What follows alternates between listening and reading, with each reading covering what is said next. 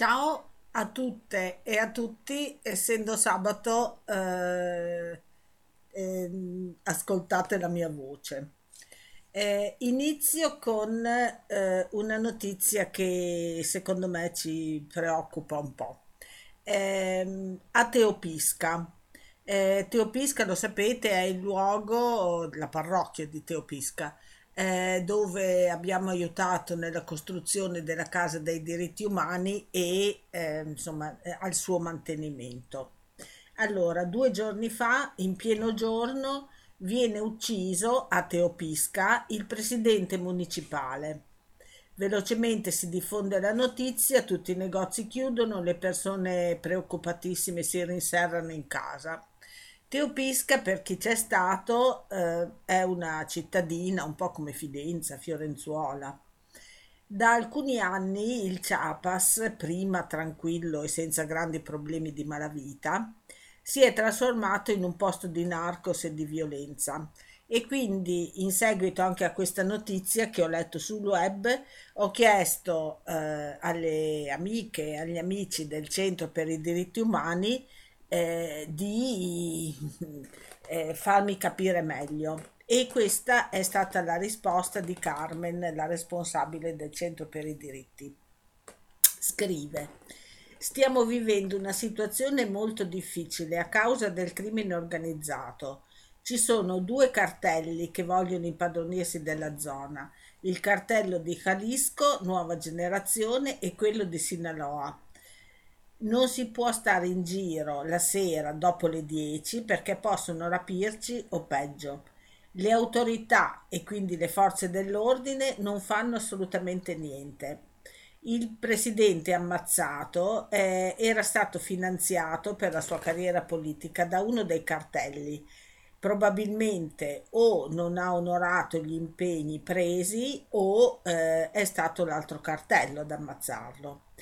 Eh, Carmen eh, ha appena partecipato a degli incontri proposti dal Fraiba eh, su questa situazione e come comportarsi, immagino, e eh, stanno organizzandosi a Teopisca per trasmettere quello che hanno imparato eh, a, al, alla, insomma, alle persone che vorranno seguire il loro, per, il loro percorso eh, e eh, soprattutto eh, questi percorsi sono dedicati ai giovani che eh, sono ovviamente nel mirino dei cartelli dei narcos. Eh, c'è da dire che Teopisca è molto vicino alla Mesia, che è eh, la, il confine tra Guatemala e, e Messico, quindi Chiapas e mh, probabilmente la presenza di questi cartelli è dovuta al fatto che eh, ci sono per la presenza dei migranti, quindi trafficanti d'uomini. Un'altra, un'altra notizia, passiamo eh, alla manifestazione per il Kurdistan. Oggi pomeriggio a Bologna ci sarà una manifestazione contro l'invasione del Kurdistan siriano ed iracheno da parte della Turchia, manifestazione che eh, avverrà anche in diverse parti del mondo. Eh, e questa manifestazione è stata proposta eh, dalle comunità, insomma, da, dalle realtà vicine al Kurdistan dell'America Latina eh, e io ci vado ovviamente. E sabato scorso c'è stata una manifestazione analoga a Roma eh, e eh, sentite cosa è successo. Eh, ricordiamoci sempre comunque che Erdogan ha aiutato, finanziato, sostenuto Daesh che è eh, il coacervo più terrorista e più, più violento che esiste. Allora, mh, mm, mi riferisco a domenica scorsa a Roma. Eh, la questura di Roma non vuole le bandiere del PKK. Eh, dopo, eh, scrive Chiara Cruciati. Dopo un'ora di contrattazioni il corteo parte. Centinaia di persone riunite sotto lo slogan contro la guerra e l'invasione del Kurdistan lasciano la piazza romana della Repubblica con le bandiere con cui erano arrivate, tra cui quelle del PKK. per la questura non sventolabili. Ecco il motivo dell'attesa. La polizia vuole vietare i vessilli del partito curdo dei lavoratori, una novità. Comprensibile alla luce di quanto è successo venerdì. Il eh, Ministero degli Esteri turco ha convocato l'ambasciatore greco per protestare contro ciò che ritiene occulto sostegno al terrorismo. Atene, dice Ankara, garantirebbe al fuorilegge PKK di svolgere le proprie attività, propaganda, reclutamento e finanziamento. Prova ne sarebbe il recente sit-in all'ambasciata turca nella capitale greca con tanto di bandiere del movimento. Con il veto posto da Erdogan all'ingresso nella Nato di Svezia e Finlandia, i membri dell'alleanza hanno paura di reazioni simili, ci spiega Ilmaz, responsabile di Wiki, ufficio di informazione del Kurdistan in Italia. Per questo hanno paura di una bandiera, ma questa è la bandiera di un popolo, oggi lo è di un partito, ma c'era ben prima del PKK e ci sarà anche dopo. La cosa strana è che la questura ci ha detto di non mostrare, mostrarli in piazza della Repubblica, altrove non c'erano divieti. Il clima corte- del corteo, indetto da Wiki, Rete Kurdistan, Comunità Kurde Comitato Libertà per Ocanan, non ne risente. I vessilli sventolano e gli striscioni avanzano. I tamburi dettano la marcia. Tante persone, eh, centri sociali eh, e associazioni. Intanto, al di là del mare, la nuova operazione turca nella Siria del nord-est si concretizza. L'offensiva è vicina Dopo il ritiro delle forze russe da Terry Fat e Main Beach, eh, eh, già ieri hanno attaccato Beach, continua eh, Ilmaz, poi verranno Terry Fat, Sheba e infine Kobane, a meno che la coalizione anti-ISIS e il governo siriano non si oppongano. Entro il 2023 Erdogan vuole cambiare la geografia della regione, allargarsi fino all'Iraq, un'occupazione unica da Aleppo a Mosul ma eh, alcuni giorni dopo eh, un nuovo verdetto dal Belgio. Il PKK non è un'organizzazione terroristica. Il Consiglio per le controversie sugli stranieri in Belgio ha affermato che il PKK non è un'organizzazione terroristica. Eh, il Consiglio per il contenzioso degli stranieri, Conseil du contentieux des, des étrangers, ha annullato una decisione di esclusione del beneficio della protezione internazionale a un cittadino turco di origine kurda, accusandolo di aver partecipato fuori dal suo paese di cittadinanza al finanziamento del PKK. Il Consiglio ha invece affermato che, sulla base delle diverse fonti di informazioni adesso trasmesse in merito alla natura, struttura, organizzazione, attività e modalità del PKK, ritiene che gli atti commessi da tale organizzazione nel loro insieme non possano essere qualificati come atti terroristici. La sentenza ha aggiunto che il Consiglio condivide il punto di vista espresso dalla Corte d'Appello di Bruxelles nella sentenza dell'8 marzo 2019, punto di vista che la Corte di Cassazione ha accolto nella sentenza del 28 gennaio 2020.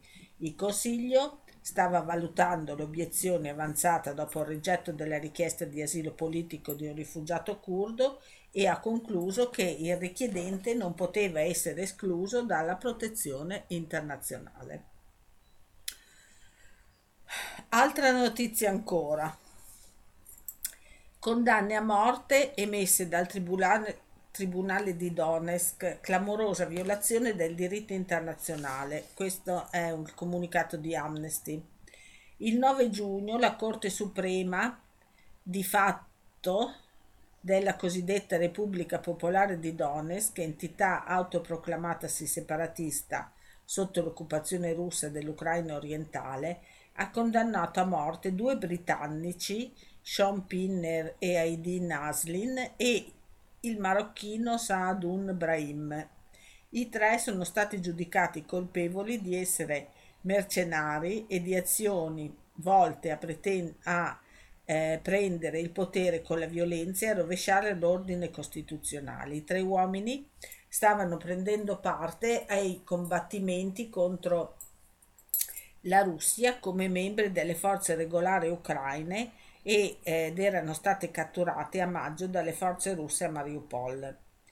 Da molti punti di vista siamo di fronte a una clamorosa violazione del diritto internazionale, ha dichiarato Denis eh, Krivoshev, eh, dir- eh, vice direttore per l'Europa orientale e l'Asia centrale di Amnesty International.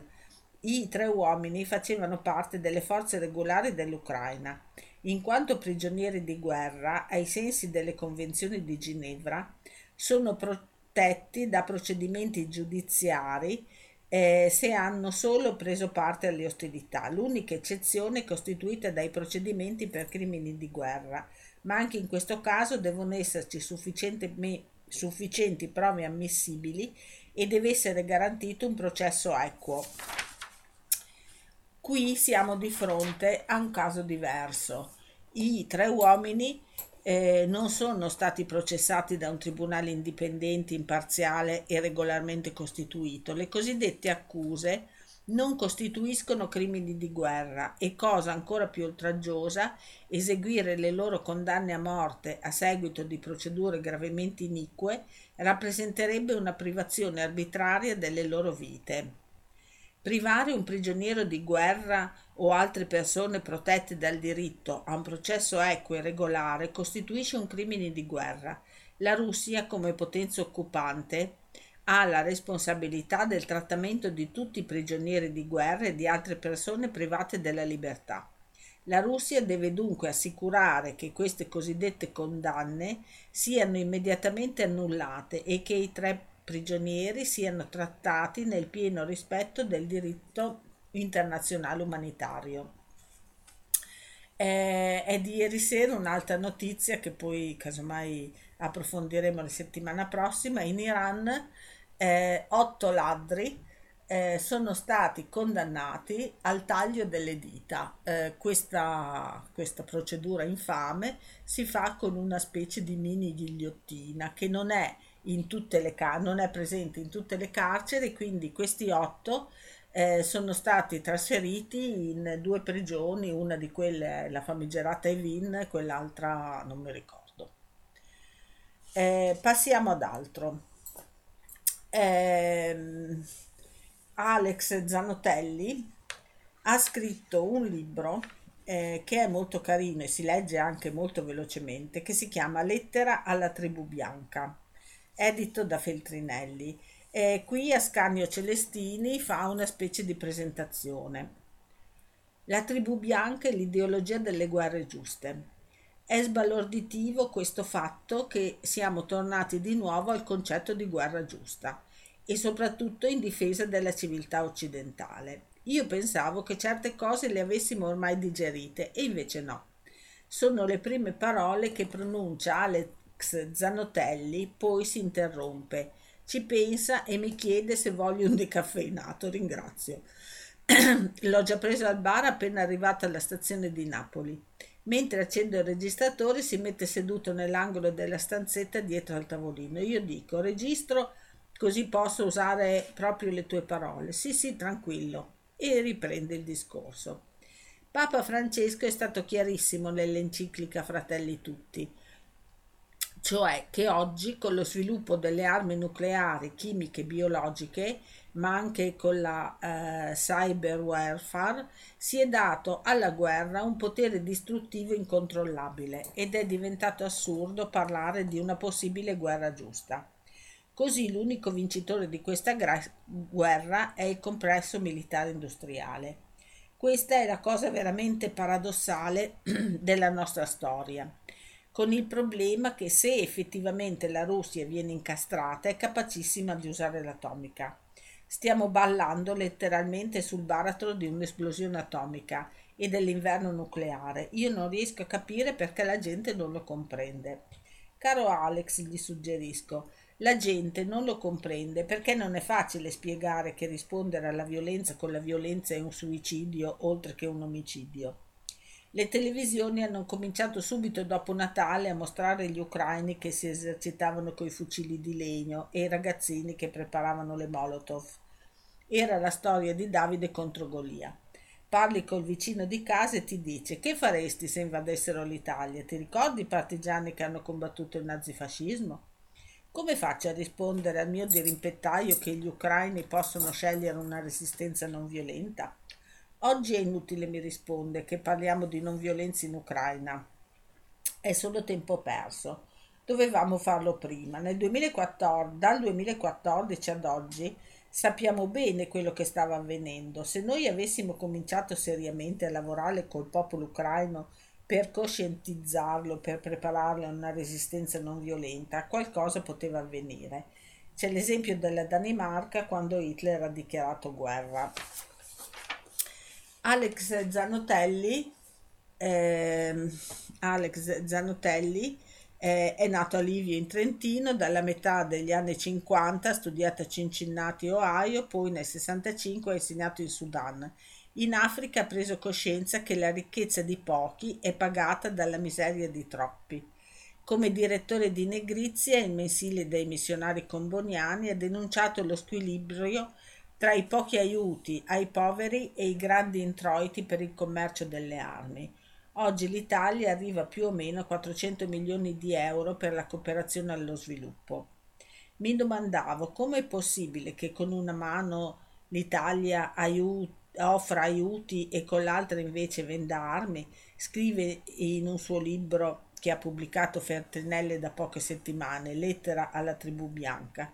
Il titolo viene dalla sua esperienza nella baraccopoli di Corogocio, periferia di Nairobi accanto all'enorme, spaventosa discarica di Dandora, dove anche i bambini diventano eh, raccoglitori di rifiuti e le bambine si prostituiscono e spesso muoiono di AIDS prima di diventare maggiorenni.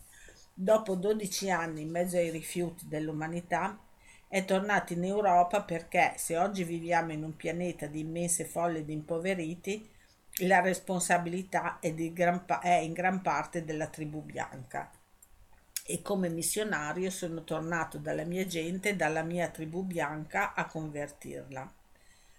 Accompagno Zanotelli a Piazza Carità, dove l'aspettano per un volantinaggio contro la guerra.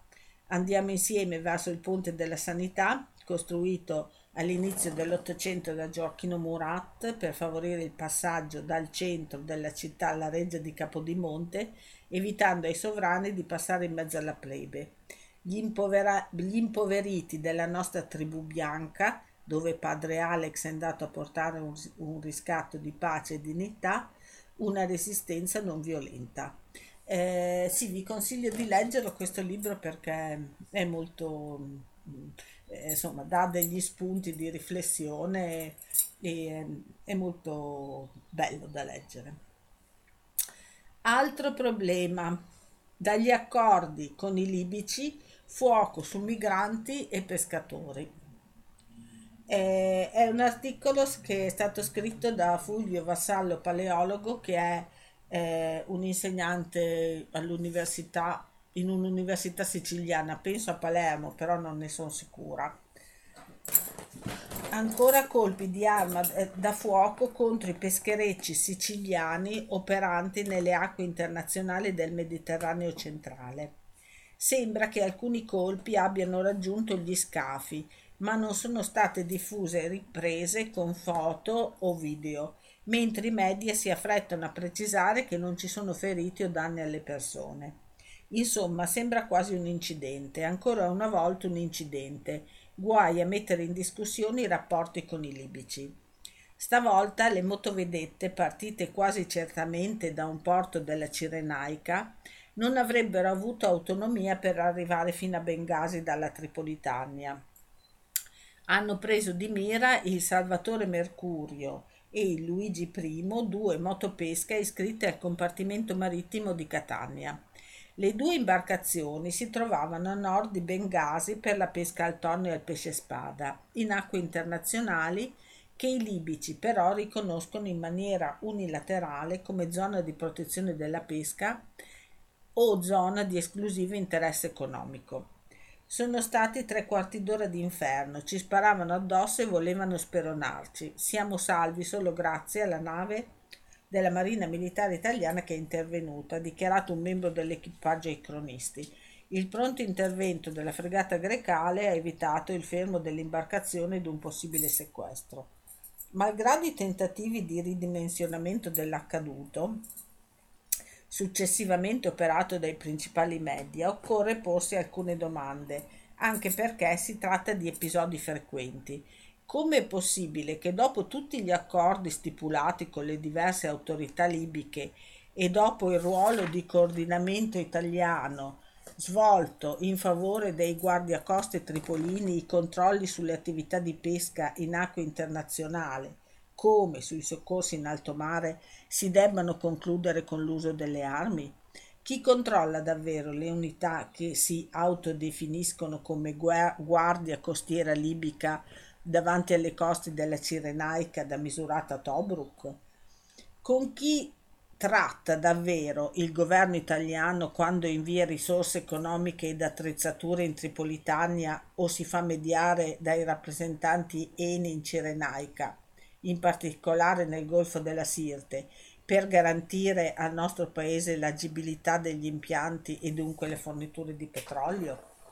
Lo ammette anche il ministro dell'interno Lamorgese Ora in Libia non c'è un governo nella pienezza dei poteri, politicamente parlando è una situazione geopolitica molto difficile.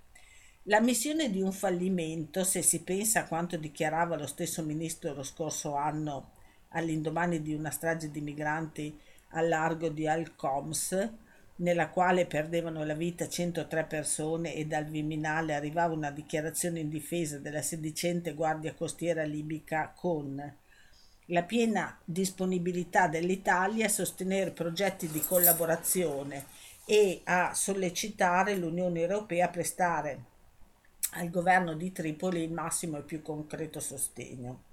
Al governo di Tripoli, forse lo scorso anno il governo di Tripoli disponeva di, una, di un maggiore controllo del territorio nazionale rispetto ad oggi?